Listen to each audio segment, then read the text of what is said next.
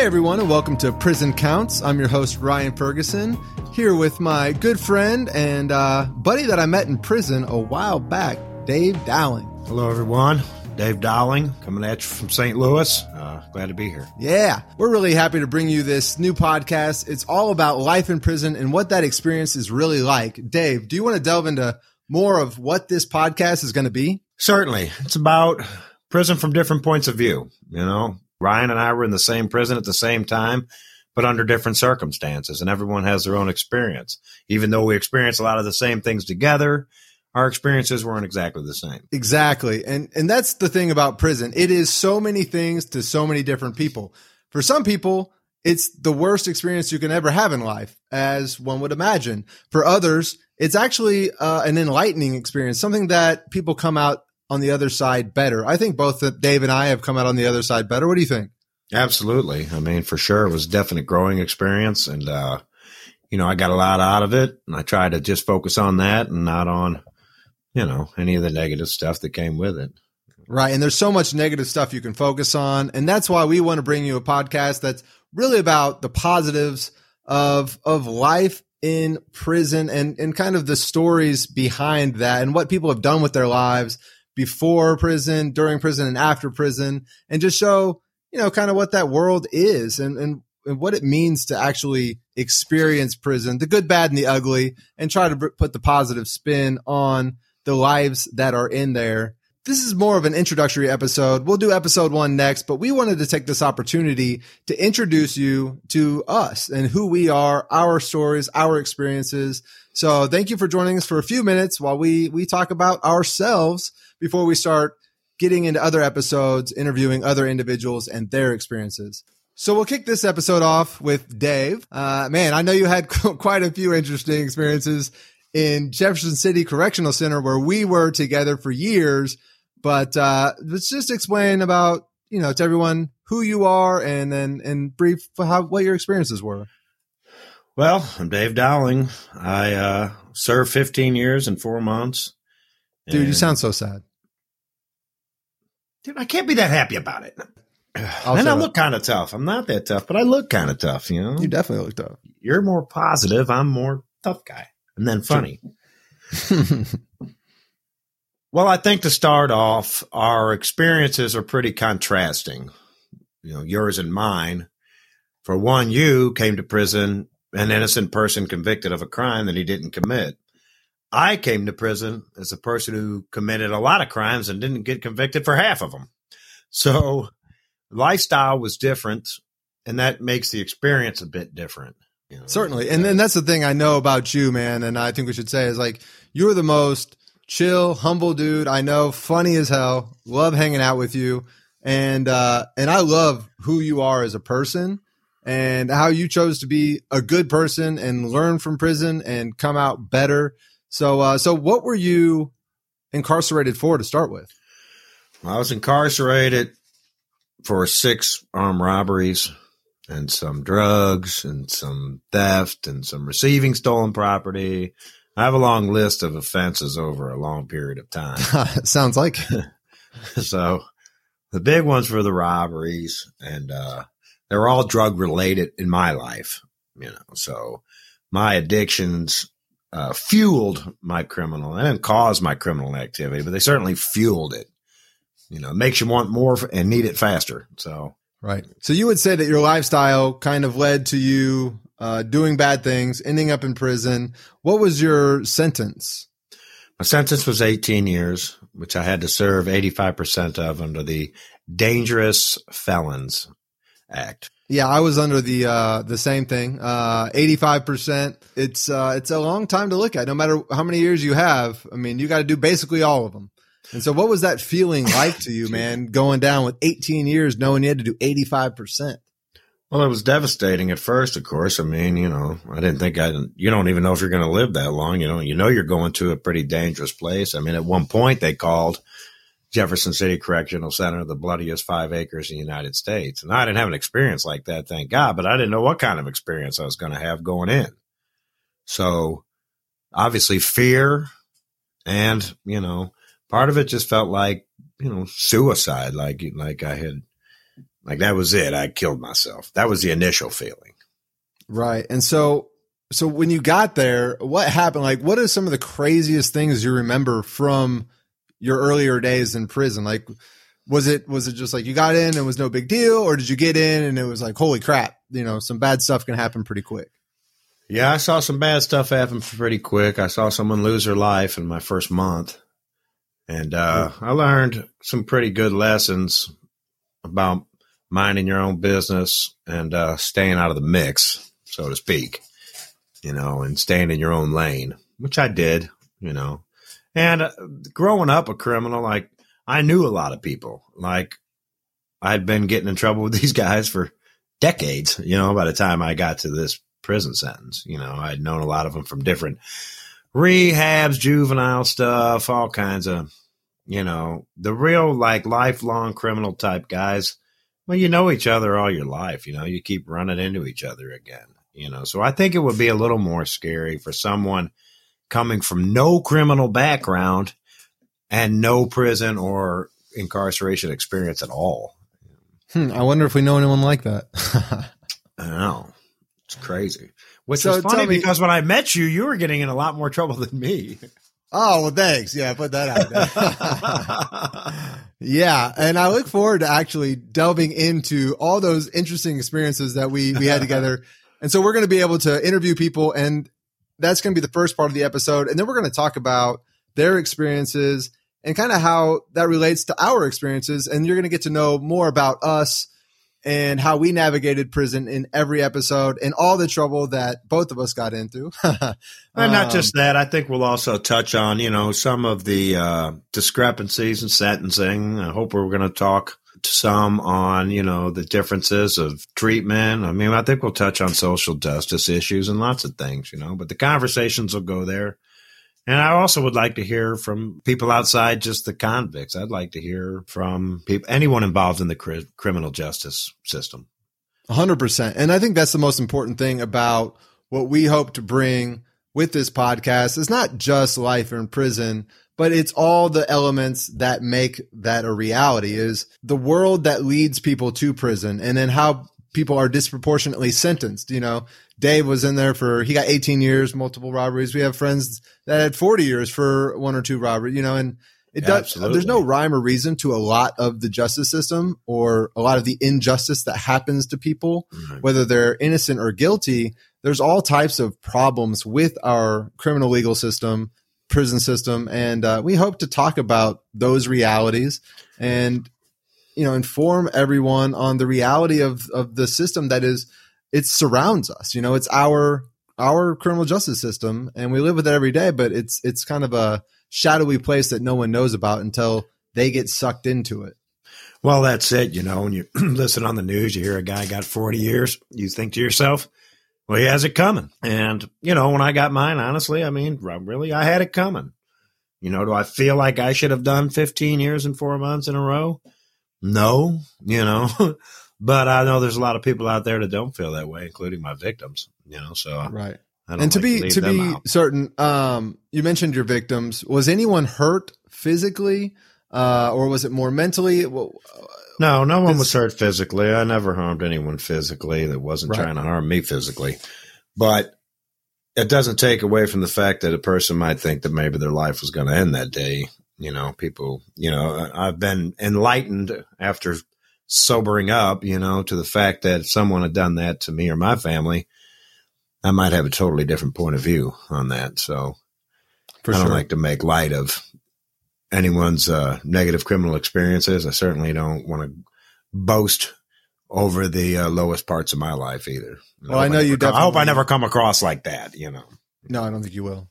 And I know you definitely uh, or I guess you could say reformed. I think uh, I know you you regret the decisions that you made when you were significantly younger, and uh, and I really respect the person that you are today, hundred percent. Well, thank you very much, and that goes for you too. I do totally respect you in the way. You know, the funny thing about it is I was super guilty and you weren't, and I complained way more than you through the whole thing. true, true. Yeah, we had to take a look at that. I don't want to That get too deep a in my own psyche, man. And I hate the questions like, "Why did you do it?" Nah, I did it because I ran out of money and I was an asshole. I mean, I, why did you do it? Because I was a selfish prick. You know, that's why. You know, I didn't want to go home and I ran out of drugs. I mean, that's why I did it. I mean, really, honestly, not much more. I don't want to. You can go too deep down a rabbit hole, in my opinion, with myself on that. But I'm sure others have their own opinions. It certainly wasn't my parents' fault or, uh, you know, a negative upbringing or any of that. You know, I made Right. decisions that I made. Yeah, and that's the thing, and I think that's an important thing is that you paid for the decisions you made, um, but you still have to check the you know felony box, and you got to do all that, and so that's You know, the- you know that's a big issue with the criminal justice system and our the world we live in is that second chances aren't really given, uh, in my opinion. Right. When I think about like we touched on the uh the dangerous felons and the 85% mandatory, in some cases I hate it. And in other cases and guys I met, I'm like, yeah, for real. You need to stay here a long time. You know what I mean? I agree. There's some guys, and I'm like, I hope you never and it's- home, you it's the minority. honestly. All right, Ryan, we talked a little about me, and I think even though you're more publicly known, a publicly known figure, most a lot of people probably don't know your story. Why don't you give us a little touch on that? All right, all right, my turn. Um, so I'm Ryan Ferguson. Uh, I spent 10 years in prison from 19, the age of 19 to 29. Um, it was, uh, it was a very difficult thing for me because I have nothing to do with the crime I was convicted of. I was in college and one day, uh, a swarm of police, uh, followed me home and uh, arrested me as soon as I got out of my car. And I didn't see the world again for 10 years and dang near until I was 30. And I didn't think that could happen to someone at that time. I never really thought about it. And I thought, you know, at the time that they were arresting me, I'd be questioned. I would go home the next day and take my, my midterms and it wouldn't be a big deal. Uh, that's not the way the criminal justice system works. Prosecutors have immense control and immense power and uh, and the police, you know, they they did not investigate before they made an arrest. It was a big crime in Columbia, Missouri, where I'm from. So ultimately, uh, a friend of mine from high school had a dream about committing this crime. Told his friends he was arrested, and he told the police, "If I did it, Ryan must have been with me." Well, I'm Ryan, and the police said, "Well, you must have been with them, so we're going to arrest you too, and then we'll investigate the case." The problem with that is by the time they start investigating and all the evidence comes back showing that neither I nor Charles Erickson was there, they've already told the public they got the right people. They've already had me incarcerated for six months, 12 months, and, uh, and they had to stick to that story. So Well, they didn't have to; they chose to. Well, in their minds, they had to. That's a actually great point, Dave, and I think that's the that's a big issue as well. I mean, we're going to talk about a lot of big issues, but uh, that's a big one because people would respect police and prosecutors if they acknowledged that they had the wrong people or that they made mistakes or that they were going down the wrong path. But that doesn't happen. Uh, very rarely do you ever see one of them acknowledge their wrongdoings. And so they, it turns malicious and they put innocent people in prison and then they're forced to meet people like Dave Dowling, you know? Forced.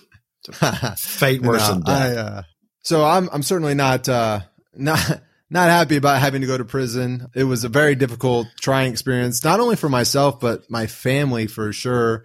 And I think that's a good point, Dave, that, you know, my father, uh, my whole family really fought for me and they did so much incredible work. My mom was more behind the scenes.